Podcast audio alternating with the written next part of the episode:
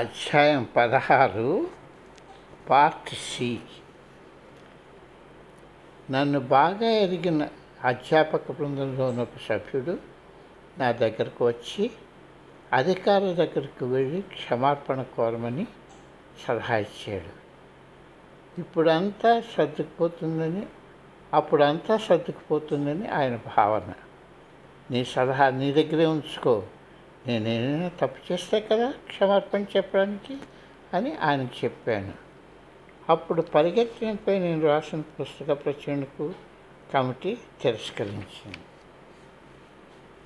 నా కూలిపోయిన హోదాలో రెండు నాకు అత్యంత ప్రీతిపాత్రమైనవి. మొదటిది నాకెంతో ఇష్టమైన అధ్యాపక వృత్తి నుండి తీసివేశారు. రెండవది న్యాయబద్ధంగా బ్రతకాలన్న నా భావన కాలరాసి వేశారు. నేను బోధించడానికి తర్ఫీదు చేయడం కోసం జీవించాను. కళల్లో అవుతేనేమి, శాస్త్ర విజ్ఞానంలో అవుతేనేమి, విషయాల గురించి వారాల్లో నిమగ్నం అవడంలో నేనెంతో హాయిగా ఉండేవాడిని. నా జ్ఞప్తిలో ఉన్నంత వరకు నా బోధనా వ్యాసంగాన్ని ఇతర విషయాల కొరకు వాడలేదు. ఇదంతా ఎందుకు అవుతున్నది?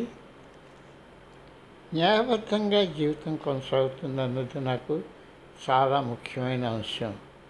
నాకు అర్హత ఉన్నా లేకపోయినా నా జీవితంలో నాకు సంప్రాప్తమైన లాభాలు తిరిగి ఎదురు దెబ్బలన్నింటిలో ప్రపంచంలో న్యాయం, ధర్మం ఉందన్న ప్రగాఢ విశ్వాసం జరిగిన ప్రతి సంఘటనలోనూ నాతో ఉండిపోయింది.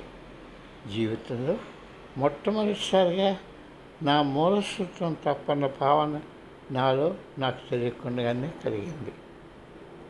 అన్నింటిలోనూ న్యాయం ఏదో ఉందన్నట్టు ఉండి దానిని సవాల్ చేసినప్పుడు అది నా ప్రపంచం కూలిపోయినట్టు కూలిపోయింది అని నాలో నేను అనుకున్నాను. ఈ గత కొన్ని మాసాలుగా జరుగుతున్న సంఘటనతో ఇలా కాక మరి ఎలా అనుకోగలం? ఆ మాత్రమే తప్పవుతే, ఈ సూత్రమే తప్పవుతే జీవితానికి అర్థం లేదు. ఈ ఆలోచనతో నేను దద్దరిల్లిపోయాను. వాస్తవం తెలుసుకోవడంలో ఎటువంటి ఇబ్బంది లేదు. నా సహాధ్యాయులు ఆవేశానికి తలా తొక్కలేదు. ధర్మం లేని లోకంలో ఆవేశం కూడా ఎక్కువైతే మరికొంత ఆవేశం ఉంటే ఏం పోతుంది? ఇలా అనుకోవడంలో జీవించాలన్న ఆశ పూర్తిగా దిగజారిపోయింది. దేని గురించి ఖాతరు లేకుండా పోయింది. అంతరాళ్ళలో నన్నందరూ వదిలివేసినట్టు అనిపించింది. నా జీవిత మాధుర్యం సమగిలింది. ఇంకా కూర్చడానికి ఇంకేమి మిగిలి ఇంకేమీ మిగలేదు. ఇక కూర్చోడానికి ఇంతే ఇది మిగలేదు అన్న కూలిపోయాయి.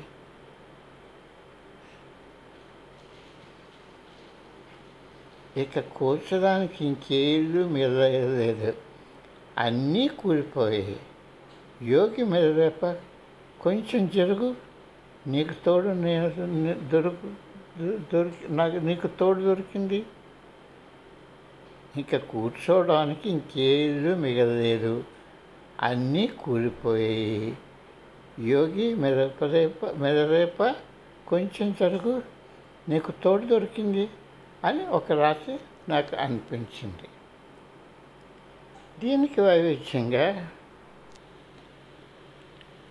ఆ నెలలో నేను నెదర్లాండ్స్ దేశ అత్యుత్తమ విశ్వవిద్యాలయ డిగ్రీ కోసం ఇంకొక థీసిస్ను నేను పూర్తి చేస్తున్నాను. అమెరికా దేశానికి భిన్నంగా యూరోప్ దేశాల విశ్వవిద్యాలయ సాంప్రదాయాలు ఉన్నాయి. వారి డాక్టరేట్ డిగ్రీ పొందడానికి అప్పటికే ఆ వ్యక్తికి డాక్టరేట్ డిగ్రీ ఉండాలి. అసాధారణ ప్రాథమిక పరిశోధన ఏదైనా ప్రత్యేక అంశంపై చేసి సమగ్ర థీసిస్ ప్రచురణ చేసి ఉండాలి. ఆ ఖండంలో ఉన్న ప్రతి విశ్వవిద్యాలయంలో అది ఉండడానికి థీసిస్ కొన్ని వందల ప్రతులు ప్రచురణ చేయాలి.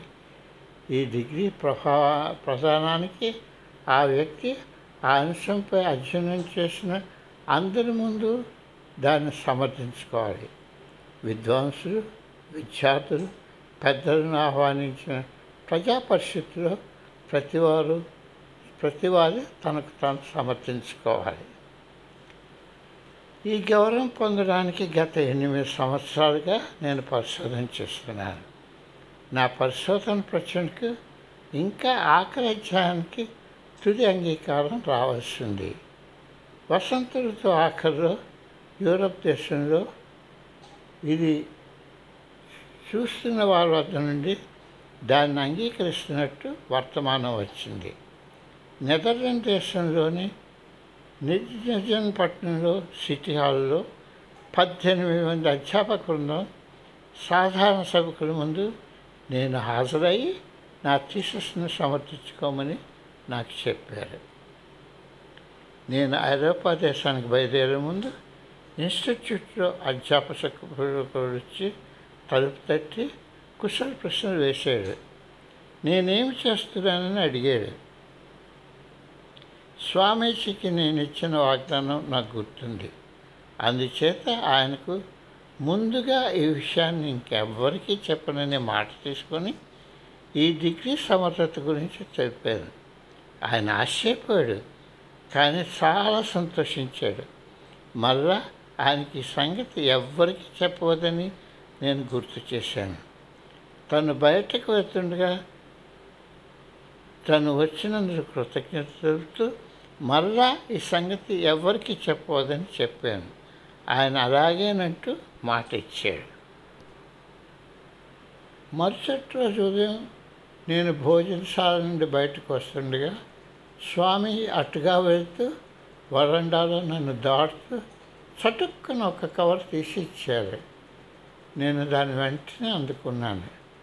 ఎవరూ ఆగకుండా ఎవరి దాన్ని వెళ్ళిపోయావు. కవర్ తెచ్చి చూశాను. దానిలో ఒక అధ్యాపక సభ్యుడు స్వామీజీకి రాసిన ఉత్తరం ఉంది.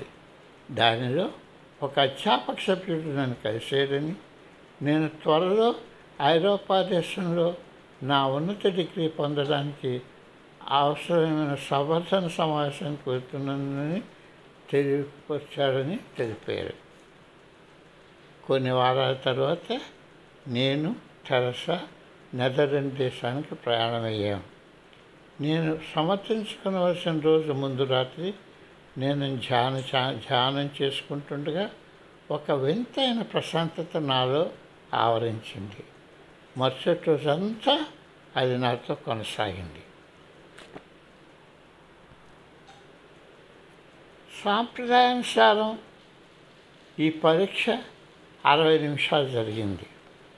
మధ్యకాలపు దుస్తులు ధరించి మత కార్యనిర్వహణలో సమర్థులు, ఎగ్జామినర్లు మెల్లగా నడుచుకుంటూ పెద్ద హాల్లోనికి వచ్చి వలయాకారంలో అంతస్తులుగా అమర్చిన ఆసీన ఆసనాల్లో ఆసీనులయ్యారు. దాని ముందు వరుసలో అమర్చిన సీట్ల పైన బాల్కనీలోనూ సామాన్య జనంతో నిండిపోయింది. సమయపాలన గుర్తించి అంటే టైం కీపర్ తన చేతిలో పెట్టే పెద్ద దండంతో వచ్చి సమావేశం మొదలైందన్న సూచనగా నేలపై మూడుసార్లు కొట్టాడు. వాళ్ళు అడిగిన ప్రశ్నలకు జవాబుగా వాటంతటవే మాటలు నా నోటిని దొరికిపోయాయి. ముంచెత్తుతున్న ఆలోచనతో నేను పోటీ పడలేకపోయాను. మెల్లిగా ప్రశ్నలు వేస్తుంటే నాకు చిరాకు వేసింది. స్వామీజీ శాస్త్రీయంగా నిరూపించిన ప్రయోగాలతో మతపరమైన చైతన్యాన్ని తెలుసుకోగలిగే నూతన నిర్ణాయక సూత్రాలను వాడుతూ చేసిన నా అధ్యయనాన్ని సమర్థించుకునే అవకాశాన్ని సంపూర్ణంగా నేను ఆస్వాదించాను. మెల్లమెల్లగా సమర్థించుకుంటూ వెళ్తూ నా పరీక్షలను దాన్ని ఒప్పుకుంటున్నవారు, ఆక్షేపిస్తున్నవారు అందరినీ క్రీకంటూ చూశాను. ఈ సమావేశం నాదేనన్న భావన నాలో వచ్చింది. సమయపాలన వ్యక్తి తన దండాన్ని మూడుసార్లు కొట్టగా గంట సమయం ఇట్టే అయిపోయినట్టు నాకు అనిపించింది. నేను ఎలా చేశానో నిర్ణయించడానికి ఎగ్జామినర్ అందరూ వారి వారి ప్రత్యేక గదులకు వెనుతిరిగి వెళ్ళారు. ఇరవై నిమిషాల తర్వాత వారంతా మరల వరుసగా తిరిగి వచ్చారు. నా కోసం ఎంతో కృషి చేసిన ప్రొఫెసర్ డాక్టర్ విల్హామ్ డూప్రే ప్రత్యేక డిగ్రీని పొందుపరిచిన పొడిగాటి ఎర్రటి గొట్టాన్ని పట్టుకుంటూ వారి మధ్యన ఉన్నారు. ఆ డిగ్రీ ప్రదానం తర్వాత జరిగిన సన్మాన సభలో నా థీసిస్ డైరెక్టర్ నన్ను అభినందిస్తూ జరిగిన కార్యం కార్యక్రమం నన్ను నేను సమర్థించుకున్నట్టు కాక ఎగ్జామినర్స్కి పాఠాలు బోధిస్తుగా కనిపించిందని ప్రశంసించారు. నేను తెరసా ఎంతో సాధారణంగా ఇన్స్టిట్యూట్లో ఆహ్వానింపబడ్డాను. స్వామీజీ మమ్మల్ని హక్కును చేర్చుకున్నారు. నేను నా డిగ్రీతో నన్ను గొట్టాన్ని ఆయన ముందు ఉంచగానే ఆయన తన రెండు చేతులతో తీసుకొని గాలిలోని చేతులెత్తి వారి గురువు గారికి దాన్ని అర్పించాడు. అది వ్రాయడంలో తన గురువు గారు నాకెంతో సహాయం చేశారు అని చెప్పి నన్ను ఆశీర్వదించారు. నీ పనిలో మేమెంతో సంతోషించాం జస్టిన్, నువ్వు ఇతరులకు సేవ చేయడంలో నిమగ్నం అవుతావు అంటూ ఆయన అన్నారు. అప్పుడు నన్ను క్రీగంట చూస్తూ ద్వారానికి అటుపక్క కంటితో సాగి చేస్తూ, ఇప్పుడు బోర్డుకు నీ నిర్దోషాన్ని నిర్దోషిత్వాన్ని రుజువు చేసుకోవడానికి వాదనలు సిద్ధం చేసుకో అని అన్నారు.